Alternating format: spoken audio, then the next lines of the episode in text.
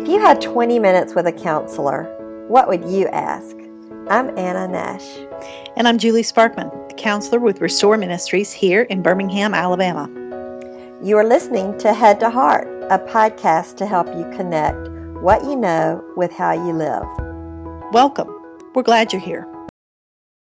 Hey, y'all, this is Anna Nash, and we are glad that y'all are here joining us today. Um, I'm with Julie Sparkman and Jennifer Phillips, two of my dear, dear friends, and we are thrilled to be hanging out together today and kind of let y'all in on the conversation on the new book that's being launched next week, February 5th, um, called Unhitching from the Crazy Train Finding Rest in a World You Can't Control. Um, Julie Sparkman is the author, and Jennifer Phillips has come alongside her in a wonderful way to co author this book um, and get this material out there because we believe in it. Hi, Julie and Jennifer. Hello. Hey, Anna. I um I want to start today um, by just telling you a little bit about our history. Um, my history with Restore Ministries is I had the privilege of working with Julie in um, developing and producing um, the two materials, Idol Addiction and Unhitching from the Crazy Train. These were in audios, videos, workbooks. Groups all over did these, and there were so um, so many people that were ministered to by these materials. Um, Julie is a counselor in Birmingham, Alabama. Um, many of you know her. And Jennifer, um, we've come to know through the process, um, has just returned to the United States from Australia. Um, she and her husband Brian and their kids have been missionaries in Australia, but we're glad to have her back on not just American soil, but on Alabama soil, so that now we can not just be coworkers over Skype, we can actually be friends. So I want to start today a little bit by asking you, Julie, about the title of the book, um, Unhitching from the Crazy Train, and where the title of the book originated. The title originated from where a lot of things in my life originate, and that is probably straight out of the counseling room. I probably said it 10, 15 times in a period of two weeks, just working with men and women. Um, and I said just a lot of the time, well, you just got to unhitch from that. You got to unhitch from that crazy train mm-hmm. right there. Mm-hmm. Where I realized that we have such a propensity to um, kind of wire and look for our stability outside of us mm-hmm. Rather than within, which puts us at an automatic danger zone because those things outside of us, people and circumstances, are always moving and changing, and we are not in control of that. But that does tend to be the place where we focus our control focus our happiness, focus our security, and it is a dangerous, dangerous ride. And so I spend a lot of time talking to people about what does it look like to unhitch from that, which isn't the same thing as um, going numb, um, staying in touch without longing, but at the same time not being controlled by it, and being controlled instead by what's going on inside of you, your relationship with the Lord. Mm. I'm so thankful that you are willing as a counselor to just bring the principles that you use on an everyday basis with individuals and families. Um, these principles that you're just bringing to us so that we can benefit from them as well. It just, this book kind of gives us a little capsule of what happens in your office most days and how you bring um, hope through the gospel to those I'm sitting in the chair across from you. So thank you for doing that. Um, Jennifer, tell us a little bit how you entered the project, and this will kind of give us a lead into how we all met one another and mm came together to do this. Um, yeah, it's really funny, kind of and bizarre how we all got connected. Yep. But um, I, uh, some some friends um, introduced me to Julie Study Idol Addiction and I ended up uh, quoting her in my book, Bringing Lucy Home. God really used um, just a specific part of the idol addiction study to really resonate with me when I was going through a difficult time.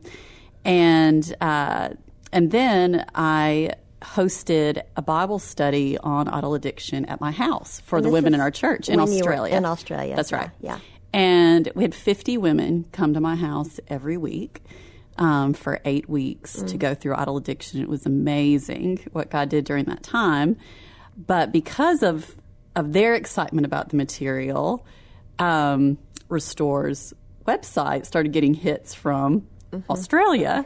And we're like, what's going on in Australia? Is there a crazy train in Australia? That's right. And so, Anna, you somehow tracked tracked it to me. Well, that, yeah, your dad actually emailed us even before this and asked permission for Julie, a quote from Julie to be put in your book, Bringing yep. Lucy Home. Yep. And we're like, that's fine. Yeah. no, we're we're not actually because he actually made the mistake of emailing me. so that meant it went unanswered. and he emailed me over and over and over again, which should have been a clue, Jennifer. Should have been a clue. Mm. That was the beginning True. of the relationship True. right there. Yes, yeah. So anyway, so you know, you like you realized that it was me in Australia, and so we kind of connected mm-hmm. that way, right? And I think through you, you started following my blog that mm-hmm. I write, and then which maybe, is uh, jenniferphillipsblog.com. Which is absolutely hysterical and fun. Fun, fun, fun, and y'all. True. Yep. And so true. So true. Wonderful. Oh, thank you. Um, but anyway, Julie, I guess you started, yeah, you started reading it. And so um, I wake up in Australia because when I would wake up in Australia, I would f- have emails and messages from people in America. Um, and I had this email in, in my inbox from Julie Sparkman and who we had never like we we skyped one time to talk about idol addiction uh, in Australia, but anyway, and I'm like, what in the world is this? Is this a joke? Maybe this isn't from Julie, but and it said, hey, when I read what you write, you sound like I write if I could write, but I don't write. That's right. and um, people have been after me for years to take Unhitching from the Crazy Train, the lecture series, and turn it into a book. Would you be interested in that? And I was like, Would I be interested in that? Are you Yay, kidding me? Wow. Um, and that's how we started the conversation mm-hmm. about doing the book. Right, right. It mm. was we were praying. Julie and I knew. No, we, we that's not true. I was praying. I wanted Julie to do a praying. book because I knew there were so many people out mm-hmm. there that would not watch a DVD or do mm-hmm. a workbook, but they would read a book. And so I just nudge just a teeny bit every once in a while. Mm-hmm. Let's write a book, do a book. Mm-hmm. Mm-hmm. And I said, I'd rather have a fourth child. I'd rather have a fourth child, which is a big deal for um, you know a woman at 57. but um, I never, ever, ever wanted um, to write because I don't. I don't write. I speak, which is two radically different gifts, mm-hmm. and I hate writing. Hate writing. Mm-hmm. So I never, ever, ever mm-hmm. wanted to do that until Richard Simmons, um, who just recently finished the book, um, I think it's called Humility. And uh, he said, a book gets the gospel out further and faster. Mm-hmm. Mm-hmm. And I heard him. And I know you had told me that for years, but somehow God used that. Mm-hmm. And that is what it's all about. And so I said, okay, because he also said, oh, you don't have to write it. All you have to do is find somebody to transcribe your teaching, and then you give that to an author, and the author writes it. So, okay, there you go. Easy Enter as that. Jennifer Phillips. Easy as that. That's it. I think your biggest fear is that you didn't want your face on the shopping bag at Lifeway Christian Bookstore. Right. That's that. Mm. That yes. That's yes. coming. That's though. that's it is. that is coming. That's coming. That's coming. and bobbleheads. Um, I, I, think what I hear both really? of you saying is that um, that this was not something that either of you had always dreamed of. And I think when we line up with the kingdom and we offer ourselves as a living sacrifice, and, and that is our reasonable service of worship, why we live out our days the way we do, the things we're choosing to invest in, I think that he puts us on this unusual track of the, it lines up with the scripture that says, No eye has seen, no ear has heard um, no mind has conceived. It hasn't even entered into the heart of man all that God has prepared for those that love Him. And He had this in His mind all along. And it's just like when you least expect it. Expect mm-hmm. it because mm-hmm. that's what he promises. But then we act so surprised. Mm-hmm. But then enter the broken world mm-hmm. and the need and the failure and the inadequacy and the insufficiency. And so I know that both of y'all write out of a very personal place of need in this book, that this isn't just some truths and, and ideas that you think are good for other people to believe. These are things that you believe yourself first, and now it's being poured out. Mm-hmm. So, can you address a little bit about how the project kind of put up a mirror in front of you of your brokenness and of your insufficiencies? Which we didn't intend. Um, this was written. This was intended to be written from the other side, um, and yet, of course, again, it was uh, little. Little did we know that I, th- I think that that was probably one of the hardest, definitely in in my career career, one of the hardest things um, I had ever faced. What what started as a, as a great thing um, Jennifer wrote that first chapter and um, got that contract. Mm. Really, if it hadn't been for Jennifer, um, Jennifer gets things done.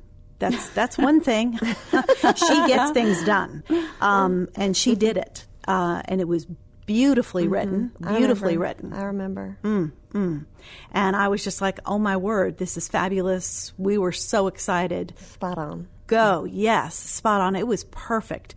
I look back now and I think, oh, that was just such a setup. That was just such a setup. It um, was. It mm-hmm. set our expectations so high. Yes, it was going to be so easy, and um, so we we got the contract from New Hope Publishing and signed that. And uh, I think the last thing I said to Jennifer was, listen I I'm just going to hand this over to you and I will not even move so much as a comma. It is yours, baby. Go. Mm. And that's the last thing she heard from me. so I started right. So kind of our process um, was we we got Julie's talks transcribed, and um, so I would get a transcription of what would be a chapter and I would take that and and write, and uh, and then I'd send it to Julie, um, say, "Hey, what do you think? What do you think?" And the answers I would get sometimes I heard silence, sometimes it was just a vague, "Yeah." I think, well, what about, uh, mm-hmm. and kind of like some vague feedback, but I didn't really know what nothing specific on you know how to change it or whatever. And so i try to like take that and try something else and um, and send it back in kind of the same vague response or silence. And so you can talk about how you responded to that but I, for me um, i realized very very quickly how much of my identity was tied to julie's response because I'm thinking, I'm going to nail this. I'm going to knock it out of the park. She already thinks I'm fabulous. She's going to think I'm even more fabulous. And when I was getting this, like, getting these vibes of, ah, um, it shook me really to the core of, oh my gosh, I'm terrible. I'm terrible at this. I'm a terrible writer. Why did I ever think I could do this? She doesn't like it, but I don't know how to fix it. I don't know what to do. and so, but I would just keep trying. And you can say what you what you were thinking during all this. Which was exactly what was going on with me was oh my word uh, no uh, i don't know what i was looking for but uh, this isn't exactly it. But i don't know how to say what's wrong. And if you don't know how to say mm-hmm. what's wrong mm-hmm. you can't say anything. So i couldn't say anything. And um, it went on like that for months. And yes here i am a counselor who works with people uh, who have communication difficulties. And my response to one of the biggest problems I had ever faced in my career, which mm-hmm. was was to completely shut down. Um, and it was like watching a tsunami come because this was months and months and months. And she mm-hmm. would continue to send me faithfully, continue to send me chapter after chapter after chapter and I didn't know what to say. Mm. I didn't know how to help. I didn't know. I, I, mean, I wasn't going to be able to write it. I can't write. Mm-mm. What what could I do? Right. What could I say? And so I said nothing. And the deadline just kept getting closer and closer and closer and closer and I just literally was shutting down.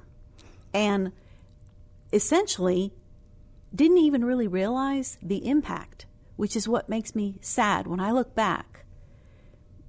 Didn't really even recognize that I had essentially abandoned Jennifer mm-hmm. completely, mm-hmm. which is what happens when you get scared, you get lost in your own pain.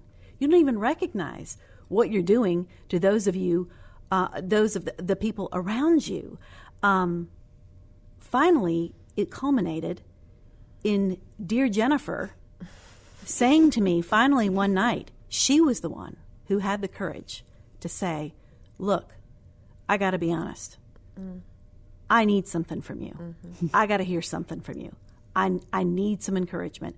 Julie, it has literally been six months since you've said a word. Crickets. Yes. and suddenly it was like my eyes were opened and I saw Jennifer and I saw what my my silence and my shutdown mm.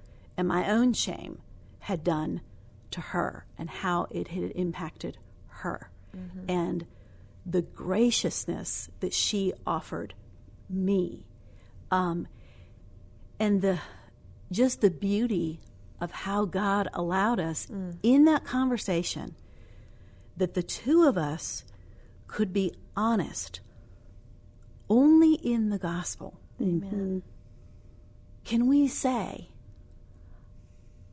I love you, I don't love this, I don't know what to do, mm. but we know that God is here. Right. Mm-hmm. And that literally is exactly what we did. And we are committed to each other and we are committed to this project because we know that God is in this. Amen. Mm-hmm. That conversation was a miracle. right, right. And I remember what I said to you, you know, Julie, I'm sorry because I I realize how much I've been worshiping your approval, mm. and that that like that's where I've been placing my security, and this is it's been you know causing me to go, you know, to have emotional ups and downs, mostly downs, but um, yeah, and just to say uh, this is this is about it's so much bigger than me this mm-hmm. isn't about, it's not the Jennifer Phillips show, mm-hmm. and let's see, let's show everybody what a, a great writer I am um, and how much I can impress Julie with my writing. It was, um, God wants to do so much, something so much bigger so much with bigger. this book, and He wants mm-hmm. to start with us. Like, He wants mm-hmm. us to walk through the truths that we're writing about. Exactly. so that we can be that much more authentic exactly. in our writing. Right, right. Mm-hmm. And yeah. that, that point, one of the big one of the most favorite points in the book is that the principle of well, the belief of God is in this and God mm-hmm. is in me. Mm-hmm. And we, we realize that together as believers working on a project like this. For y'all, that grace and that gospel is just such the great leveler.